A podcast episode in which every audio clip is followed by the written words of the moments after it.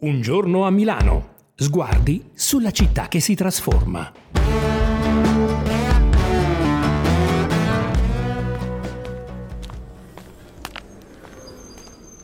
Fra gennaio e agosto 2021, a Milano anche l'ultima traccia superstite è cancellata. Due spezzoni di muri in mattoni, seminascosti da rovi e arbusti, fra Viale De Gasperi e Viale Serra, culminano in un cancello in ferro. Il cancello, verde pallido aggredito dalla ruggine, nasconde una stretta guardiola. Tutto sparisce con un cantiere che passa inosservato al traffico di periferia e fa posto a una moderna recinzione in metallo zincato. Dietro c'è il parco che porta il nome del quartiere, il Portello. Quel cancello chiuso forse dal 1986 è l'ultimo brandello di una straordinaria storia di uomini e macchine, di fatica e successo, sangue e allori, iniziata proprio qui, nel lontano 1906. Io sono Guido Bandera e quello che cominciamo oggi è un viaggio nella memoria. Archeologia industriale e sociale di quella che un tempo osò sfidare il primato di Torino, la Milano dell'automobile. Quella che raccontiamo oggi è la storia dell'Alfa Romeo del Portello.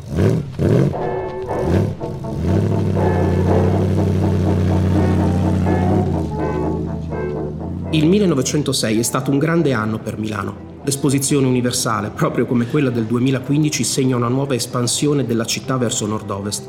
La vasta area a nord del castello diventa in quell'occasione il parco che conosciamo, mentre la piazza d'armi, trasferita dopo l'Unità d'Italia dal vecchio maniero ai prati e oltre le antiche mura, ospiterà prima i padiglioni dell'esposizione dell'anno dell'apertura del Sempione e poi la fiera, adesso trasformata in City Life. A margine di quel grande intervento urbanistico, il piano regolatore disegna nel 1906 ampi viali per palazzine, villini, servizi e fabbriche. Così il Portello, che nelle antiche mappe della città era solo un tracciato romano che collegava una porta secondaria della città a Rol, Legnano e Lago, diventa un quartiere in espansione. In quel 1906 una casa automobilistica francese si accorge che l'investimento fatto a Napoli per assemblare vetturette con pezzi in arrivo da Oltralpe non funziona. Troppo lontano per la logistica e per il mercato. Meglio Milano, con la sua nuova ferrovia del Sempione e l'economia che cresce. Così, su un lembo di terra accanto all'area della grande esposizione, i soci costruiscono una fabbrica di macchine.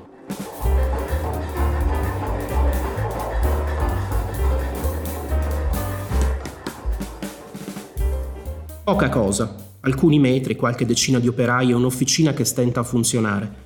Nel 1909 la Società Italiana delle Automobili Tarrac è già in liquidazione e a comprarla è un pugno di imprenditori lombardi.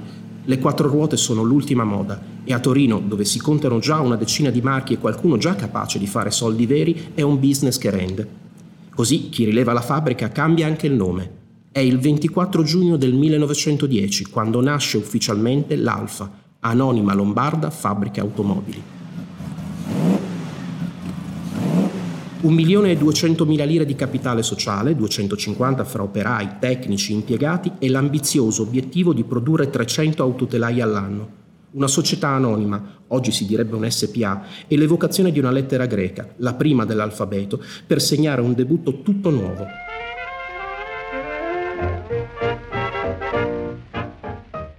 Giuseppe Merosi, un geometra piacentino con il pallino dell'automobile, è il direttore tecnico. È lui che si inventa lo stemma, che nei 123 anni successivi cambierà pochissimo. Croce rossa in campo bianco, biscione dei Visconti con fondo azzurro, racchiusi in un tondo blu con la scritta Alfa, circondata da due nodi Savoia, omaggio alla dinastia regnante e orgogliosa la scritta Milano. Ma quando fu a Milano, con la valigia in mano, in mezzo a quel frastuono, perdette la ragione, via vai, taxi, tramvai di qui e di lì. Per la verità, a suggerire a Merosi di infilare nella composizione la biscia è Romano Cattaneo, disegnatore tecnico. Pare che l'idea gli fosse venuta andando a lavorare in attesa di prendere il 14, il tram che faceva capolinea in Piazza Castello. Guardando la facciata della torre del Filarete, su cui campeggia l'antico simbolo araldico, l'illuminazione. Se l'Alfa avesse avuto sede in Corso Venezia, raggiungendola con il tram da Piazza Duomo, magari Cattaneo avrebbe proposto di inserire nel logo la cattedrale, facendo concorrenza a un celebre panettone che sarebbe nato però qualche anno più tardi. Di certo l'amministratore dell'azienda, Ugo Stella, approva il logo e il disegno debutta sulla 24HP, la prima Alfa della storia.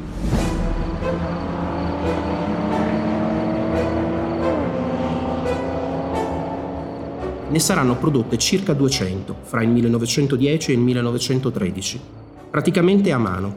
radiatore in ottone con stemma smaltato, la 24HP è una Torpedo, una vettura a 4 porte scoperta con un mantice di fortuna in caso di pioggia.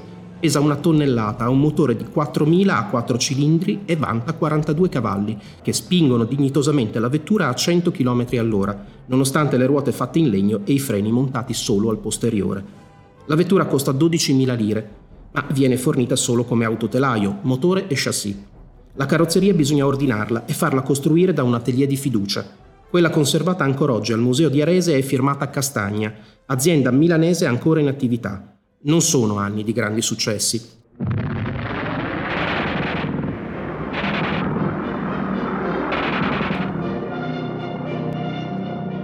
La guerra pesa sulle consegne e chi ha i soldi non li spende per quella che allora è ancora una costosa futilità da signori. Nel 1915 la proprietà dell'azienda passa alla Banca Italiana di Sconto, principale finanziatrice della grande industria bellica italiana. Dal Portello non escono auto, ma lanciafiamme, munizioni, gruppi elettrogeni, motori di aerei prodotti su licenza della Isotta Fraschini. A guidare lo stabilimento è Nicola Romeo, un attivissimo ingegnere napoletano, originario di Sant'Antimo, cranio pelato e baffetti alla moda, quell'ometto in perenne movimento legherà per sempre il proprio nome all'azienda. Romeo, che si farà costruire una villa a 2 passi dalla fiera, oggi trasformata in clinica, alla fine della guerra, rilevata l'azienda, la rinomina definitivamente Alfa Romeo. Le glorie e i disastri della fabbrica del Portello, alla vigilia degli anni 20, ve le racconteremo nella prossima puntata.